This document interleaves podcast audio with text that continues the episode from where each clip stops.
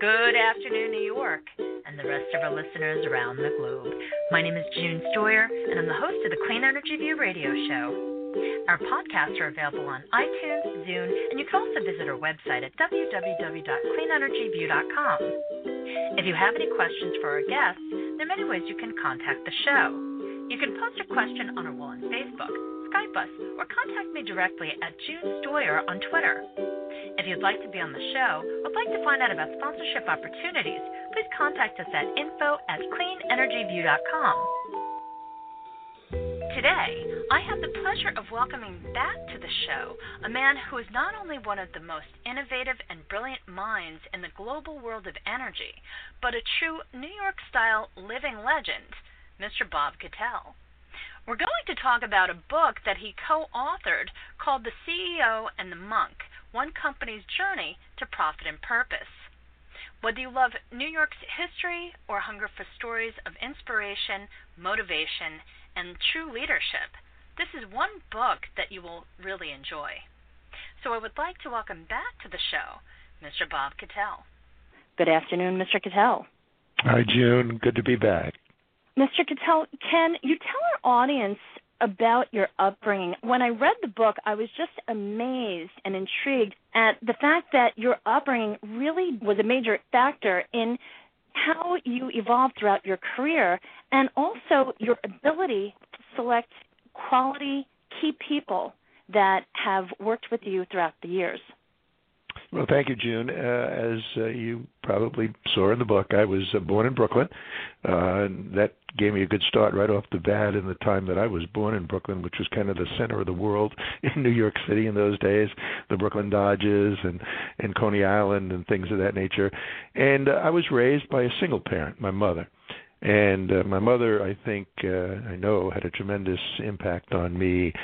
She was a woman that didn't have a lot of education, but she was very street smart. And she taught me, June, the importance of respect for people, no matter what race, creed, religion, that people were people and that you had to respect them no matter where they were and to treat them with respect. And she also taught me the values, of doing the right thing, I guess, is really kind of basic. So I had a very fortunate upbringing. My mother, growing up in Brooklyn, in those days, you spent a lot of time out on the streets playing with your friends, and I guess you developed a certain amount of street smartness, if that's the right word. But I think it was my mother's basic upbringing that taught me about the importance of doing the right thing and having respect for people and to treat all people with respect. I think the fact that your mom was a very strong woman, but she also was politically correct, so to speak, before being politically correct even came into fashion, was also very important. For example, when people think of Brooklyn Union, or when it was first known as Brooklyn Union Gas, it wasn't just your average company. Can you explain to our audience, especially for folks that live across the pond and in remote corners of the earth that are tuning in today, can you explain to them what Brooklyn was like and why people from the community worked and looked forward to working for the company? Well, Brooklyn, as I mentioned in those days, and if you think about Brooklyn, it's one of the five boroughs of New York City. It's the largest from the standpoint of population, has about 2.5 million people still residing in Brooklyn. So it's one of the largest boroughs, but it's also, if it was a city, it would be one of the largest cities in the country. And it's always been a borough of neighborhoods, and it's always been a borough of, I would characterize it, diversity, where you had many different types of people growing up in the borough. So it was just sort of the foundation of Brooklyn was neighborhoods and diversity. And the utility company, Brooklyn Union, and Brooklyn Union in those days was essentially a gas distribution company. We didn't do any electric. Being a public utility, it was felt to be very important to support the community that supported us. It was not, I don't think, rocket science. It was just, I think, good corporate responsibility that if there was a community that supported you, and utilities are only as good as the customer support they have, it was important to give back. So Brooklyn Union developed a number of programs to support the community. and one of the ones that was, I think, very instrumental, because Brooklyn in the late 60s, early 70s was having some difficulty. So one of the programs that the company came up was called the Cinderella Program, and it really focused on the great building stock that was in Brooklyn, a lot of brownstone homes that were kind of in disrepair. But by spending a little money, not a lot, that these buildings could be refurbished, can really look great, and the neighborhoods could take pride. And that was one of, I think, the most important programs. That program was then copied throughout the country, and I think it had a lot to do with the rebirth of Brooklyn. So it ties together, in my mind, the neighborhood aspect, the corporate responsibility aspect of a good utility, and also economic development, all of which are good things for any community. And you also implemented another program called the On the Track program, which was very effective, and it also was beneficial to the company's ability to generate profit. Can you explain what the program consisted of and why it allowed the company to avoid as much loss as it normally would have incurred had it just continued to send out bill collectors, so to speak, instead of offering aid instead of the threat? Well, yeah, the On the Track program, again, was a program to design to help our customers for the most part.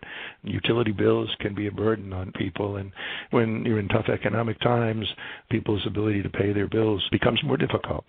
So the philosophy here was that to the extent that we could be helpful and give people advice and counsel on how to manage their finances, how to pay all of their bills, not only their utility bill, that was a good thing. I mean, one thing you don't want to do is to turn customers off. That's counterproductive, obviously, from the standpoint of the company, and obviously not good for the customer. So this was a program, again, to try to help people really get on track, if you want to characterize it that way, and be able to manage their finances, pay all of their bills, including their utility bill. And it allowed the company to continue to grow and add revenues and make profit. There is an important aspect of a public company to make profit for your shareholders. And I think if you can do that in a customer-sensitive way, in a people-sensitive way, it's a win-win situation for both. Thank you. I think that when a company takes that direction and decides that, okay, well, we're going to try to work with our customers, because I think there's an old saying that it's easier to work with the existing customer and make that customer happy than to go out and get a new one. And even with issues regarding payments, I thought that was such a brilliant strategy that really did help keep the company's profitability increase. Another question that I have for you is in regards to the corporate environment. What was it like initially when you came to Brooklyn Union Gas? I mean, you left AT&T, and that was a big decision. You basically had a job with one of the largest corporations in the world, and you decided to leave. Why? That's true. Well, the reason, I think, goes to the comment you made about it being one of the largest corporations in the world. It was a fine company, but it had at that time, I don't know the exact number, but it had at least 300,000 or 400,000 employees throughout the country. That was before the breakup of some of the telecommunication companies. So AT&T, or some people refer to it as Marbell, really had a monopoly in all of those areas.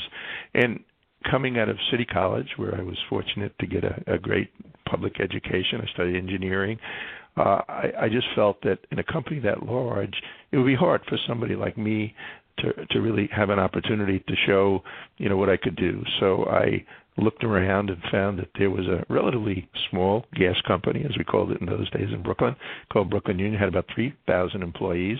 It was looking to add some employees. So I reached out and was interviewed for a job, which I finally got. So it gave me the ability to go to a smaller company where I felt my efforts, my work could be recognized, and there would be more chance for advancement for me in the future. As it turned out, it worked out pretty good for me. Very true. In regards to the leadership that you've demonstrated, when you first began working for Brooklyn Union Gas, and you were first out of college, you worked in the meter repair shop. and then moved into different positions within the company. The fact that you were so hands-on and worked in the company in so many different positions, how do you feel that that lent itself to your ability to really direct the entire company and take it through the necessary transitional stages that it needed to go through? Well, I think, as you mentioned, my first job was in the meter repair facility. Not a very glamorous job for a college graduate out of school. But an important one. But a very important one. I mean, the meter work is obviously critical to utility and in giving people accurate meter readings and collecting bills. But it was a hard work environment is the best way to characterize it. These were really great people working very hard, predominantly union employees. So it gave me also an opportunity to understand the union management relationship, which becomes very important, obviously, as you get higher up in the company. There was a really tremendous union leader. His name was Peter Durwin. He's unfortunately passed away. And there was also a very, very sharp superintendent who was management. His name was Angus McNaughton, Scotsman, great guy. And I watched the interaction between the two of them, and I got to learn a lot about the management-union relationship, which helps me in later years. And then, as you say, I was fortunate enough to have an opportunity to move into a number of different positions in the company. I've probably spent some time in my career in almost every area of the company. So I really got to understand the inner workings of the company and how the pieces fit together between the construction area in what we call the distribution department, the billing, the regulatory, the marketing. So as you get higher up in the company, having a good understanding and having the ability to relate with people that worked in those areas, I think it helped you in your decision making, and it really, kind of added also to your credibility when you were talking to people from different areas because they knew you worked there, they knew you understood the challenges and opportunities. So it was a great education for me to work in many, many areas of the company until I eventually, obviously, rose up in the management ranks. And I think that was also a very important position because it really helped you to learn how to just manage the relationships between management and the union workers, which is not an easy task at all. No, it isn't. There's always I'll call it a respectful tension between the two groups. There's a need to treat the union people fairly because they work very hard and deserve to be treated fairly. On the management side, there's the ability, obviously, or the obligation to be profitable. So you have to achieve a balance. You have to be fair, and that, again, was part of my philosophy is being fair. There's enough opportunity for both management and union, I think, in any company. And if you're fair and you treat people fairly, doesn't mean you don't have some, call them tough negotiations along the way to reach a fair compromise, but it can be done. And it gave me respect for the union people and the job that they did. So I was able to, I think, be perhaps a little more sensitive to their needs while keeping in mind the need for the company to be profitable. As you continue to work with Brooklyn Union Gas, there were many transitions. And just as telecom became deregulated, so was the energy industry. And deregulation is not necessarily what people think. How did deregulation impact the company? Well, as you mentioned, the telecommunications company was ahead of the energy industry in deregulation, and there are some different aspects to each of those businesses. But utilities, primarily in the energy space, were essentially regulated monopolies. They had a territory, a franchise, if you will, that they served the customers in. And in the early days of Brooklyn Union, or up until the later days of Brooklyn Union, if you wanted to buy natural gas, if you lived in Brooklyn, Queens, and Staten Island, which were the three boroughs that we served, Brooklyn Union was the only option that you had. So while it was important always to treat your customers with respect, and there wasn't the competitive aspect of the business. As the energy business became deregulated, it now became important to learn how to operate in a competitive environment. You were not the only game in town, so to speak. People had other options. So you had to really convince your employees who were used to working in a regulated environment that it was a different world that we were now in, and you had to continue to be efficient and economical in what you do, but also to provide appropriate services to the customers so they would choose you over the competition. And that was, it started actually more in the electric side of the business, and then it went to the gas business as well, and we were a gas company. So it meant we had to work on changing the culture of our employees so that they understood what it meant to operate in a more deregulated environment. Thank you. In the book, The CEO and the Monk, I really felt for you, especially as you went through so many different stages with the different transitions that were occurring. It almost seemed like it was one after the other. And then you basically were tasked with reinventing Brooklyn Union Gas. You mentioned that it was important for you to make Brooklyn Union Gas the premier energy company in the northeastern part of the United States. Can you explain to our audience who your competition was and why this was such a huge endeavor? Well, as we were evolving as a company, you mentioned deregulation was changing the nature of our business. At the same time, we were growing as a company. We did a merger with the Long Island Lighting Company, and that's how KeySpan was eventually formed out of Brooklyn Union. We also were now getting into the electric generating business. We bought a large generating company, a generator in New York City, the Ravenswood plant from Con Edison, and we also at the same time we're embarking on, did eventually acquire gas properties up in New England. So our property was now beyond just Brooklyn, Queens, and Staten Island. We were operating in a number of different territories with competition. So when I was asked about, what was my vision for Brooklyn Union as it was emerging into KeySpan, I said that our goal or vision was to become the premier energy company in the Northeast. Energy, obviously we're now both in gas and electric, so it's all forms of energy. Premier, to me, meant to be the best at what we did. So we wanted to be the best that we did in delivering energy to our customers in the Northeast. So that's how that, tagline, if you want to call it, statement came about. And I wanted our employees to have something that they could focus on. What is our vision for the future? We really want to be the best at what we do in delivering energy to our customers in the Northeast United States. So that's really how that came about. And then we try to tie in the goals of all of our departments into that overall overarching mission of the company so everybody could relate. How did their job tie into somebody in the customer service area? How did their job relate to being that premier energy company in the Northeast? Well, by providing best levels of service to their customers. And that's just one example of how we try to tie all of our employees into that mission or vision of the company. Now, you made a part of your team a gentleman named Kenny Moore, who was a former Catholic monk. How did the relationship evolve? And what were some of his strengths that you felt were really critical to this necessary transition? Well, as you mentioned, Kenny had spent actually 15 years as a Catholic monk and decided to leave the order that he was in and get into the world of business. And he was fortunate. We were fortunate enough to hire him at Brooklyn Union in our human resources department. And one of the first jobs that Kenny had was to develop an incentive compensation program in the company. We didn't have any such program, and as part of a management philosophy, we wanted to reward people for doing a good job.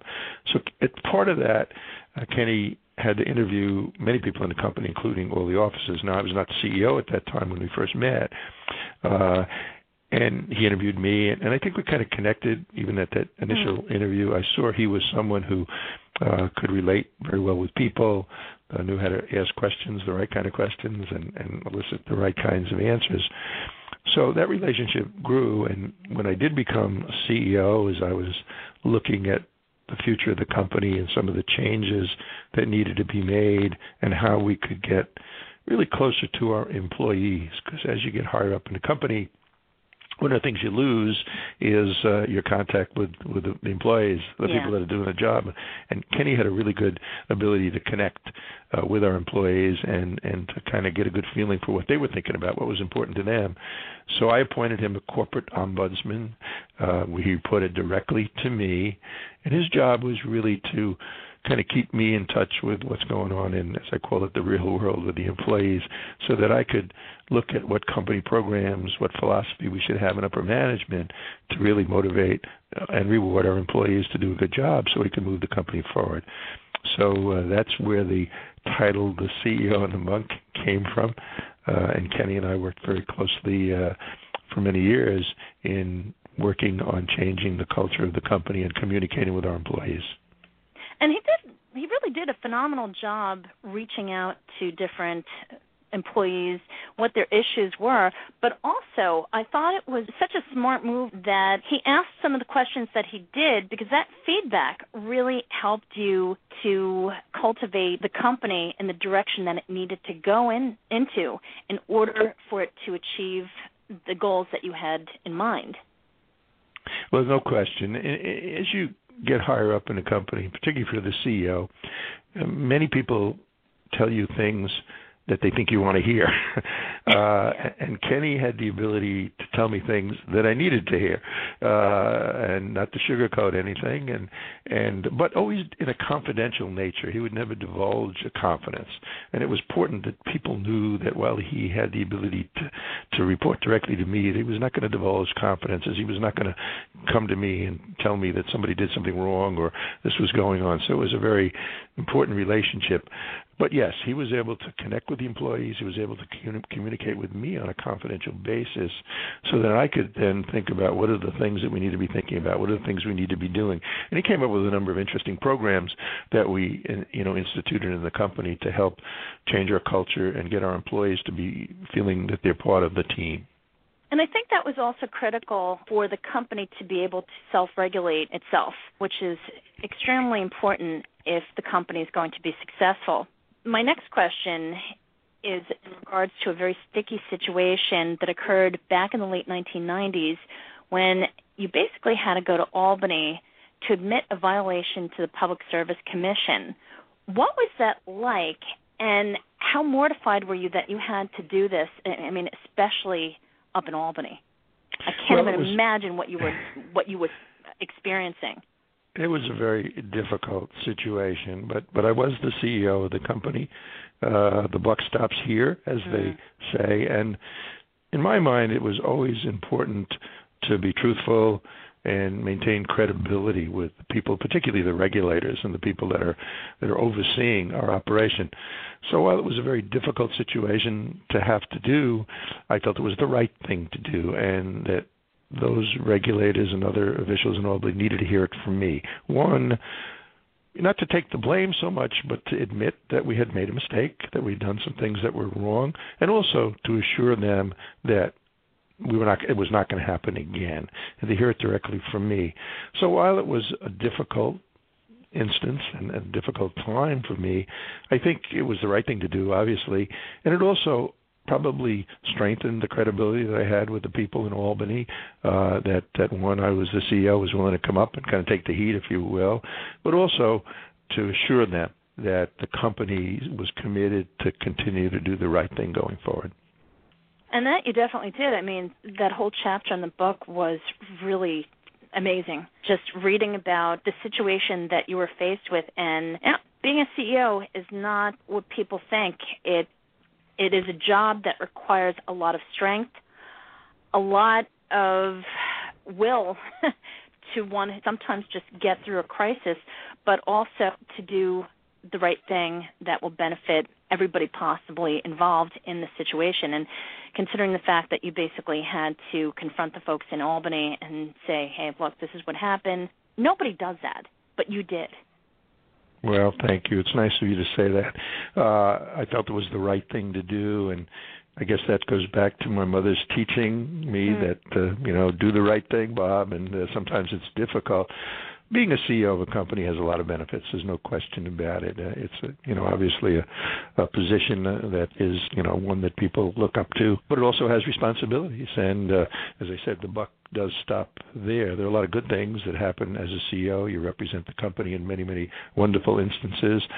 But when it's tough times, you've got to be there too. And I think the employees respect an individual that's willing to take the good with the bad or the bad with the good, so to speak. Most of it's good, and it really is. And it's a very nice position to be able to represent a company. But when there's a difficult time, you got to be up to the task also. You can't shirk that. No, it's something that I hope for the folks that are out there listening, especially people who are in a position of power, who have responsibilities, not necessarily of this nature, but in other areas, that they look at your example and follow it, because that is just such a true test of, or a testimony of, what leadership is really about. My next question regards the merger between Lilco and what transpired shortly before Lilco and Brooklyn Union came together in regards to a situation with Dr. Catacosinos in regards to his, quote, change of control provision in his contract. That itself, just a whole chapter, something that when you're reading it, all you think to yourself is, how is he going to do this? All I thought to myself was, my goodness, what would somebody today do if they were in that position? Would they just take the easy road? Would they just do whatever they think would be the quickest solution just to get the heat off their back? That is some situation.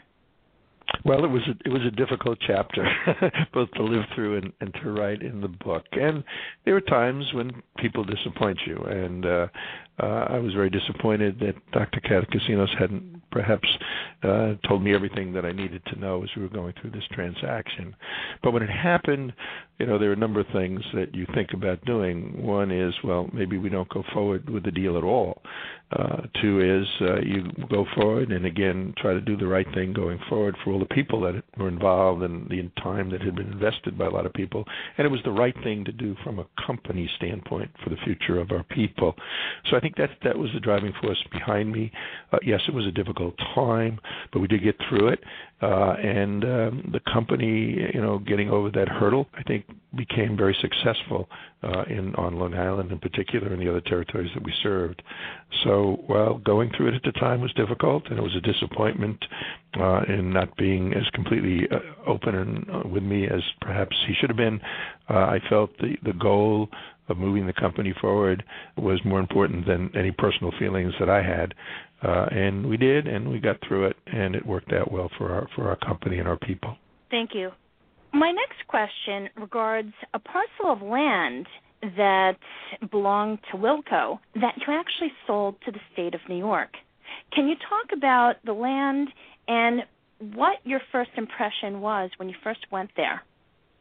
Well, this is the Jamesport property that was a piece of property that the Lilco utility had purchased to build perhaps its second nuclear plant, which, of course, never came to fruition. It was a little over 600 acres, and it was a beautiful piece of property on the North Shore of Long Island. When I went out there, and we thought about selling it to developers to build housing. One gentleman approached me, wanted to build a golf course.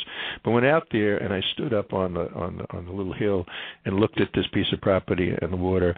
I felt that this is something that had to be preserved for the future, for our children, for our grandchildren. So on that basis, rather than perhaps selling it to a developer and making a lot of money, we did a deal with the state, which actually worked out very fine for us too, but it preserved those beautiful acres forever and in an environmental manner. And again, it was the right thing to do, and it fitted our company's culture of trying to be sensitive to the environment while being a good company. I think the fact that you opted to sell the land to the state and allow the people to really have that land back, so to speak, was something that I hope will be repeated in the future, but unfortunately I don't think that that's going to happen. If it is even an opportunity that happens, that was really something that not many people would do. How do you think that the decisions that you've made as far as being socially responsible and just even towards your employees have helped to create this environment where the employees actually had the sense of job security and could feel good about the place that they worked, as well as the way that the community received the company?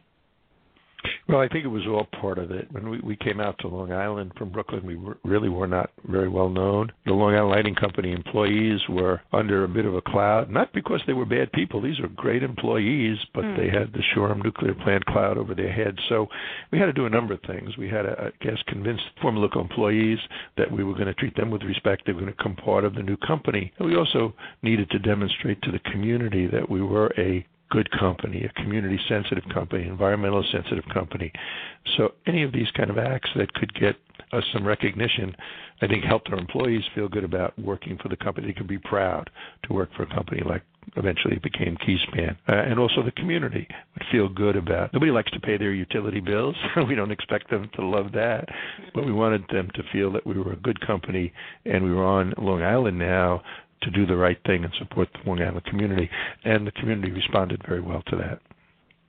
And even some of the other initiatives that KeySpan participated in, can you share with our audience some of these achievements, especially when it came to different issues concerning, for example, the blood that was donated? I thought that that was just amazing.